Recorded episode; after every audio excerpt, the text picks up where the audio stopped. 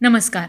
Radio M P S C Guru spreading the knowledge powered by Spectrum अकॅडमीमध्ये मी प्रिया तुम्हा सगळ्यांचं स्वागत करते. मित्रांनो आपण व्यक्तिविशेष हे सत्र ऐकत असतो. या सत्राअंतर्गत आपण सामाजिक कला क्रीडा विज्ञान तंत्रज्ञान याचबरोबर काही उद्योजक भारतीय स्वातंत्र्य लढ्यात सहभागी झालेले आणि ज्यांनी देशासाठी आपल्या प्राणांची आहुती दिली आहे अशा सगळ्याच क्षेत्रातील व्यक्तींविषयीची माहिती व्यक्तिविशेष या सत्रात करून घेत असतो. त्यांच्या जन्मदिवसाच्या निमित्ताने किंवा त्यांच्या स्मृतिदिनाच्या निमित्ताने आपण त्यांच्या जीवन प्रवासाविषयीची माहिती व्यक्तिविशेष या सत्रात घेत असतो. आज आपण व्यक्तिविशेष या सत्रात भारताचे प्रसिद्ध उद्योगपती यांचा जीवन परिचय करून घेणार आहोत. धीरजलाल हिरालाल अंबानी हे नाव आपल्या परिचयाचं आहे ना?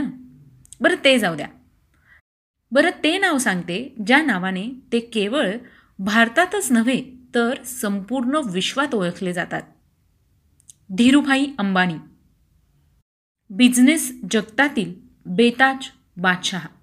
धीरूभाई अंबानींचे नाव अशा व्यावसायिकांमध्ये समाविष्ट आहे ज्यांनी काही स्वप्न बघितली आणि स्वबळावर त्या स्वप्नांना सत्यात उतरवत संपूर्ण जगासमोर आदर्श स्थापित केला. जर स्वतःवर विश्वास असेल तर निश्चितच यश तुमच्या पायाशी लोटांगण घालतं. हा धीरूभाईंचा विश्वास होता.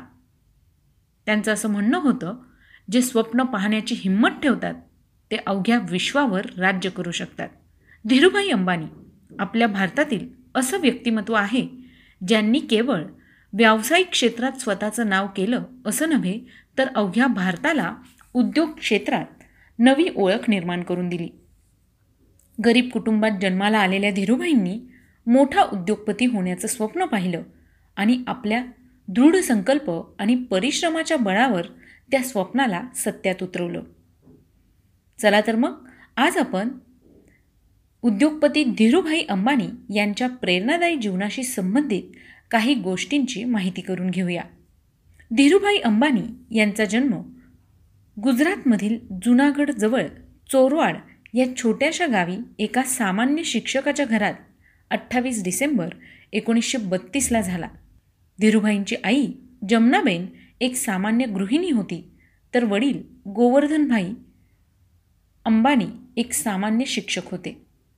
इतक्या मोठ्या कुटुंबाचे पालनपोषण करणे त्यांच्याकरिता बरेच आव्हानात्मक होते. मिळणाऱ्या उत्पन्नातून परिवाराचा घरखर्च सांभाळणेच त्यांच्याकरिता कठीण होते. अशात चार बहीण भावंडांमध्ये धीरूभाईंचं शिक्षण होणं फार कठीण होतं.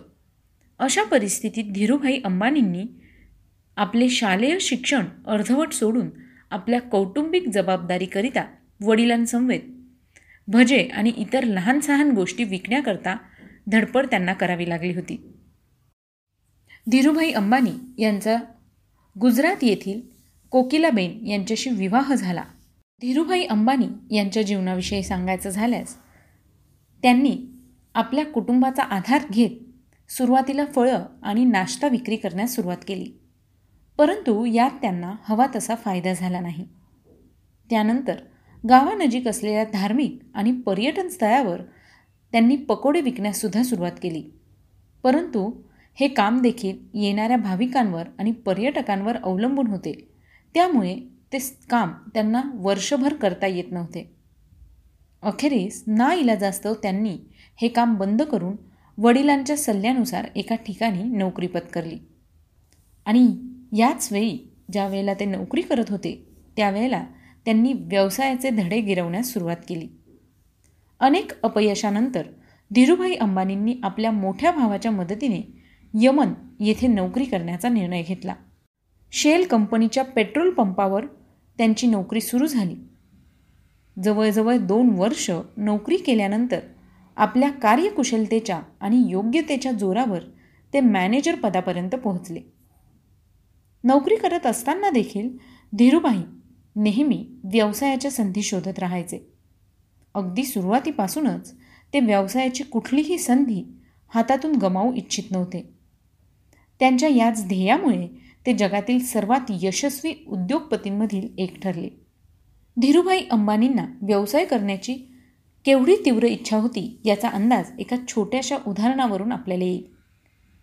ज्यावेळी ते अवघ्या तीनशे रुपये प्रतिमाह या मासिक उत्पन्नावर शेल कंपनीच्या पेट्रोल पंपावर नोकरी करीत होते या दरम्यान तेथील कर्मचाऱ्यांना अवघ्या पंचवीस पैशात चहा मिळत असे. परंतु धीरूबाई हा चहा न घेता ज्या ठिकाणी एक रुपयात चहा मिळत असे असे त्या मोठ्या रेस्टॉरंटमध्ये जाऊन ते चहा घेत असत. धीरूबाईंचं असं करण्यामागे खास कारण होतं. अशा मोठ्या रेस्टॉरंटमध्ये जाऊन तिथे आलेल्या मोठमोठ्या व्यावसायिकांच्या गोष्टी त्यांच्या कानावर पडत असे. आणि हे धीरूभाई अंबानी अगदी बारकाईने ऐकत असत आणि व्यवसायातील बारकावे लक्षात घेण्याचा प्रयत्न करीत असे. धीरूभाईंनी आपलं बिझनेसमॅन होण्याचं स्वप्न पूर्ण करण्याकरता अशा तऱ्हेने बिझनेस मॅनेजमेंटचं शिक्षण घेतलं. तुम्हाला तर माहितीच आहे अलीकडची बरीचशी मुलं हे बिझनेस मॅनेजमेंटच्या शिक्षणाकरता अगदी फॉरेनमध्ये सुद्धा जातात.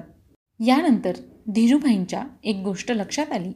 यमन येथे प्रचलित चांदीची नाणी लंडन येथील एका कंपनीत वितळवीत असत. कारण त्यांच्या लक्षात आले होते की चांदीच्या नाण्यांपेक्षा मिळणाऱ्या चांदीचे मूल्य अधिक आहे. जोवर यमन सरकारला या गोष्टीची माहिती मिळाली तोपर्यंत धीरूभाई अंबानींनी भरपूर कमाई केली होती. आपल्या जीवनातील अनेक चढउतार आणि कठीण अशा संघर्षांना पार करत धीरूभाईंनी आपल्या जीवनात व्यवसायातील ही उंची प्राप्त केली होती.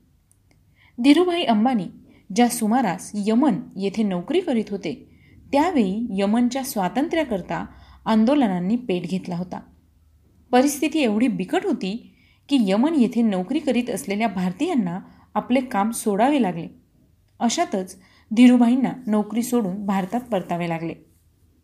उद्योगपती होण्याचं स्वप्न उरी बाळगलेल्या धीरूभाईंनी त्यावेळी व्यवसाय करण्याचा निर्णय घेतला.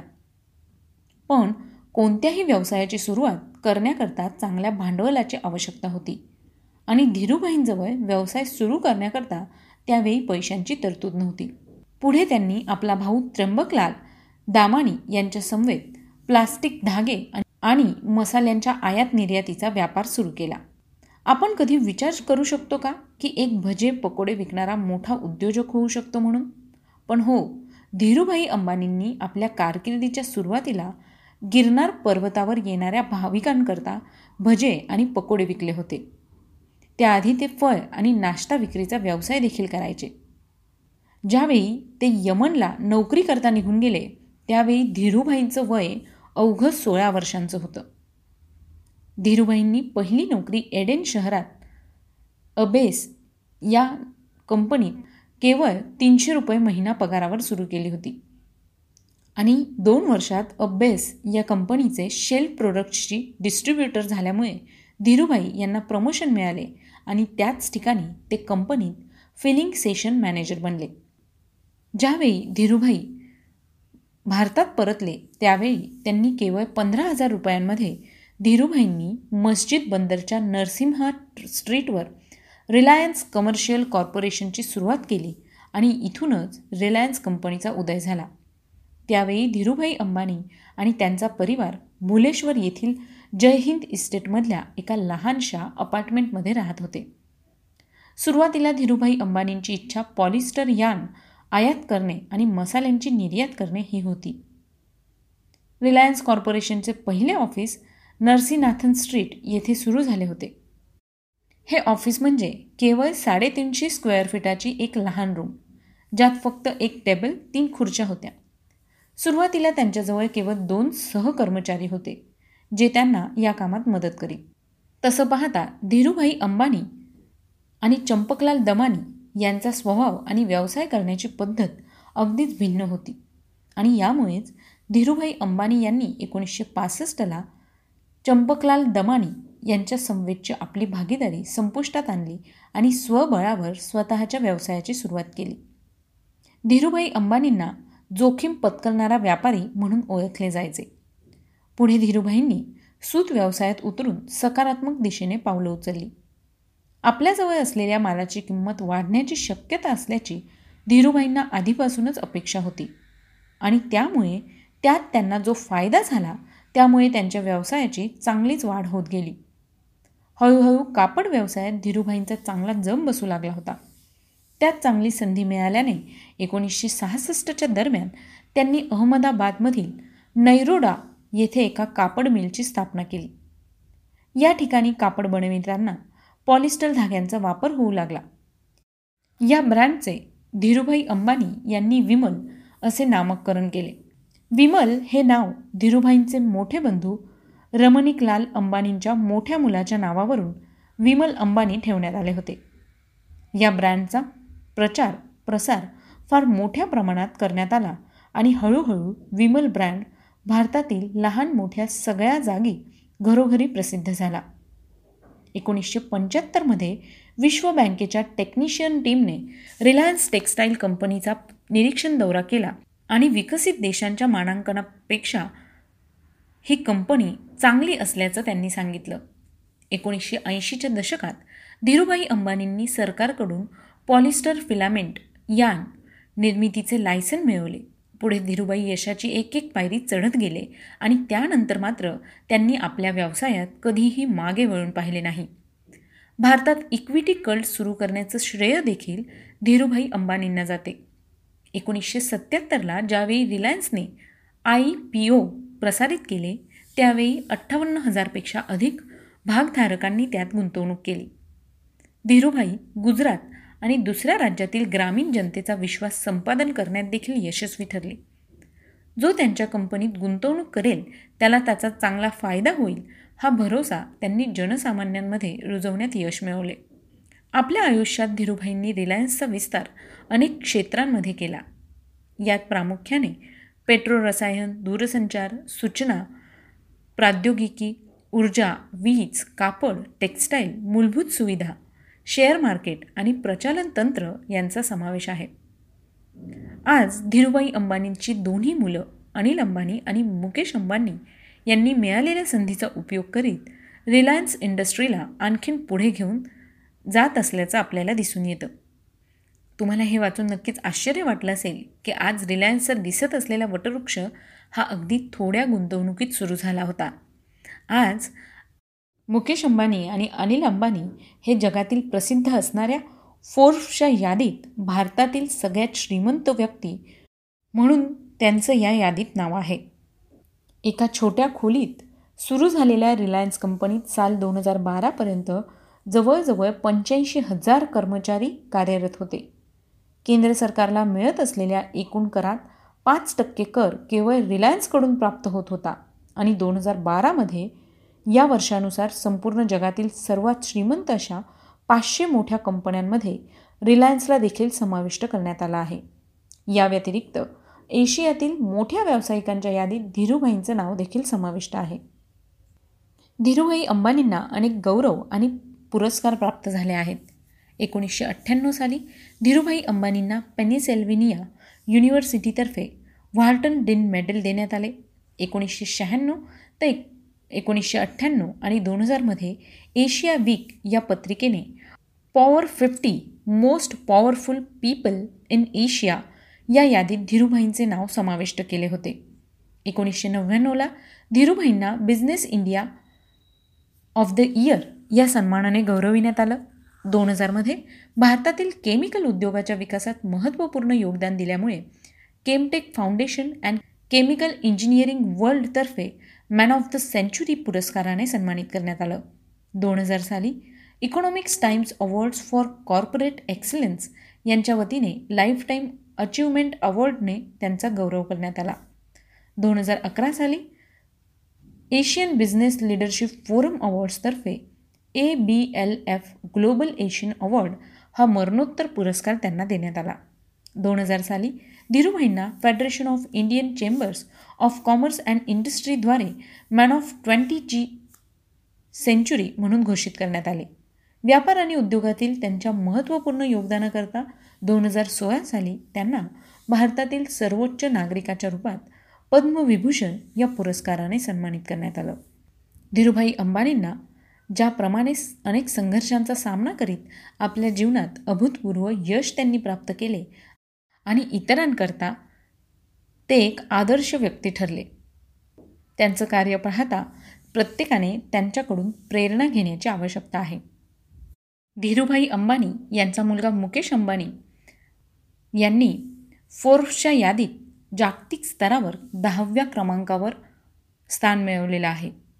त्यांची चौऱ्याऐंशी पॉईंट पाच अब्ज डॉलर्सची संपत्ती आहे.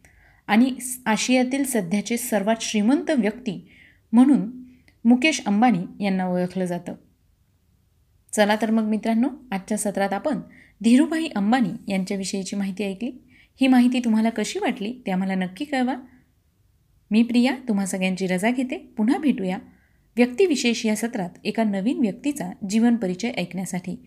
तोपर्यंत घरी राहा सुरक्षित राहा आणि ऐकायला विसरू नका radio M P S C Guru spreading the knowledge powered by Spectrum academy नमस्कार मी आर जे प्रिया. तुम्हा सगळ्यांचं radio M P S C Guru spreading the knowledge powered by Spectrum अकॅडमीमध्ये मनापासून स्वागत करते. विद्यार्थी मित्रमैत्रिणींनो सामान्य ते असामान्य साधारण ते अनन्यसाधारण असा आपल्या जीवनाचा प्रवास करणाऱ्या आणि आपल्या कार्याच्या भरीव योगदानाने नवनवीन पैलू स्थापन करणाऱ्या अद्वितीय व्यक्तिमत्वाची गोष्ट म्हणजेच आपलं व्यक्तिविशेष हे सत्र. चला ऐकूया अशाच एका असामान्य व्यक्तिमत्वाची जीवनगाथा आपल्या व्यक्तिविशेष या सत्रात. व्यक्तिविशेष या सत्रात आज आपण व्यंकटेश दिगंबर माडगुळकर यांच्याविषयीची माहिती घेणार आहोत. व्यंकटेश दिगंबर माडगुळकर हे एक श्रेष्ठ मराठी कथाकार आणि कादंबरीकार आहेत. त्यांचा जन्म सहा जुलै एकोणीसशे सत्तावीस रोजी सांगली जिल्ह्यातील माडगुळ या गावी झाला. औपचारिक शिक्षण फारसे मॅट्रिकपर्यंतही झाले नाही. इंग्रजी शिकून त्यांनी पाश्चात्य साहित्याचं वाचन केलं. विख्यात साहित्यिक ग. दी. माडगुळकर यांचे व्यंकटेश हे धाकटे बंधू. आपल्या वडील बंधूंच्या पाठोपाठ तेही साहित्यसृष्टीत आले आणि आपल्या प्रतिभेचा एक स्वतंत्र ठसा त्यांनी उमटवला. आरंभी काही काळ पत्रकारिता केल्यानंतर त्यांनी एकोणीसशे पन्नासच्या सुमारास ते मुंबईस आले आणि मराठी चित्रपटसृष्टीत पटकथा लेखन करू लागले. तत्पूर्वी माणदेशी माणसे हा त्यांचा कथासंग्रह एकोणीसशे एकोणपन्नास रोजी प्रसिद्ध झाला.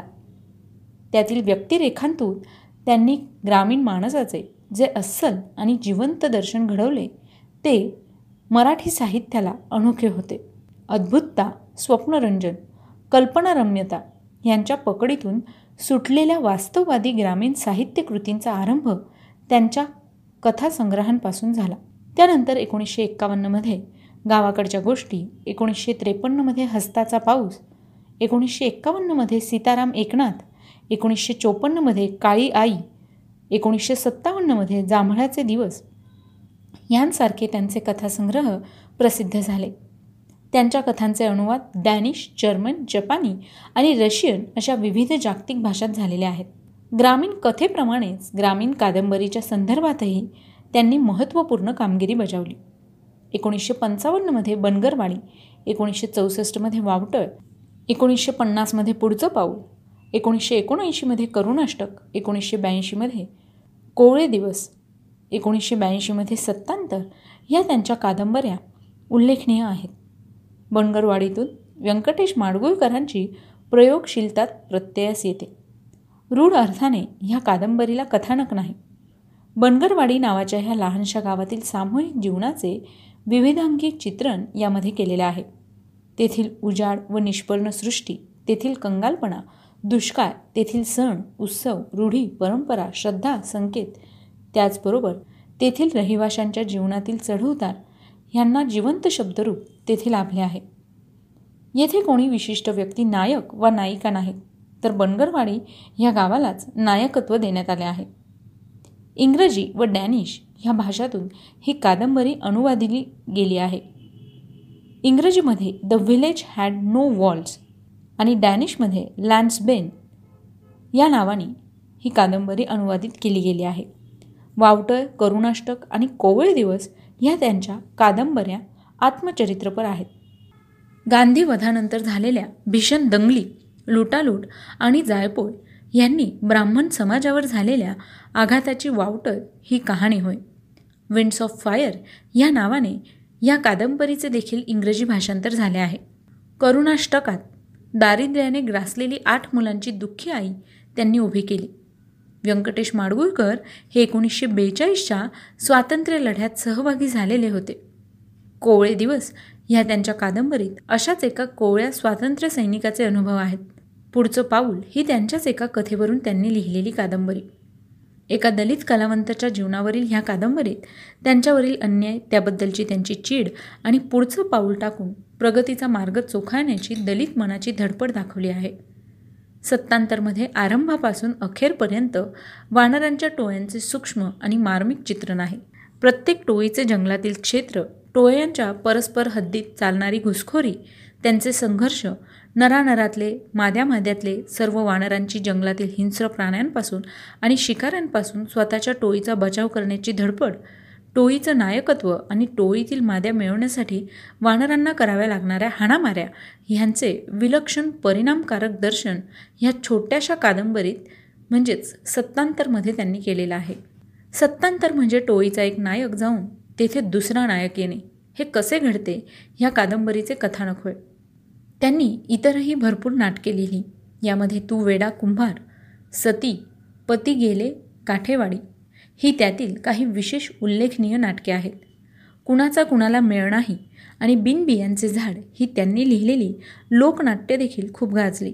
त्यांनी लिहिलेल्या चित्रपटात एकोणीसशे पन्नासमध्ये त्यांनी पुढचं पाऊल वंशाचा दिवा एकोणीसशे एक्कावन्नमध्ये जशास तसे एकोणीसशे एकोणसाठमध्ये सांगते ऐका एकोणीसशे एकसष्टमध्ये रंगपंचमी एकोणीसशे एकोणऐंशीमध्ये नागझिरा एकोणीसशे एकोणऐंशीमध्ये पांढरे मेंढरे हिरवी कुरणे पांढऱ्यावर काळे रानमेवा चित्रे आणि चरित्रे ही त्यांची पुस्तके ललित गद्य ह्या प्रकारातली आहेत. रानोमय स्वच्छंद भ्रमती करणारे निसर्गप्रेमी शिकारी तसेच चित्रकार म्हणूनही त्यांची ख्याती आहे. चित्रकलेचे कसलेही औपचारिक शिक्षण नसताना त्यांनी ही कला प्राप्त केली.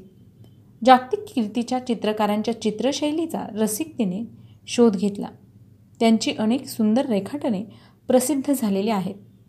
आकाशवाणीवर ते एकोणीसशे पंचावन्न ते एकोणीसशे पंच्याऐंशी या कालावधीत नोकरी करत होते. त्यांच्या अनेक पुस्तकांना महाराष्ट्र राज्य पुरस्कार लाभले आहेत. त्यात गावाकडील गोष्टी काळी आई यांसारखे कथासंग्रह बनगरवाडी ही कादंबरी आणि सती ही नाट्यकृती यांचा अंतर्भाव होतो. सत्तांतर या कादंबरीला एकोणीसशे त्र्याऐंशीचे साहित्य अकादमीचे पारितोषिक प्राप्त झाले. एकोणीसशे त्र्याऐंशीमध्ये आंबेजोगाई येथे भरलेल्या मराठी साहित्य संमेलनाचे अध्यक्षपद त्यांना देऊन त्यांच्या साहित्य सेवेचा गौरव करण्यात आला होता. याचबरोबर त्यांना जनस्थान या पुरस्काराने देखील गौरवण्यात आला आहे. तर मित्रांनो व्यक्तिविशेष या सत्रात आज आपण मराठीतील साहित्यिक व्यंकटेश दिगंबर माडगुळकर यांच्याविषयीची माहिती ऐकली. ही माहिती तुम्हाला कशी वाटली ते आम्हाला नक्की कळवा. त्यासाठीच आमचा व्हॉट्सअप क्रमांक आहे शहाऐंशी अठ्ठ्याण्णव शहाऐंशी अठ्ठ्याण्णव ऐंशी म्हणजेच eight six nine eight eight six nine eight eight zero सोबतच तुम्ही आमचं व्यक्तिविशेष हे सत्र आमच्या Spotify music app Google podcast किंवा मग अँकर एफ एमवर सुद्धा ऐकू शकता. चला तर मग मी आलजे प्रिया तुम्हा सगळ्यांची रजा घेते. पुन्हा भेटूया उद्याच्या व्यक्तिविशेष या सत्रात एका नवीन व्यक्तीचा जीवन प्रवास ऐकण्यासाठी. तोपर्यंत stay युन to radio M P S C Guru spreading the knowledge powered by Spectrum academy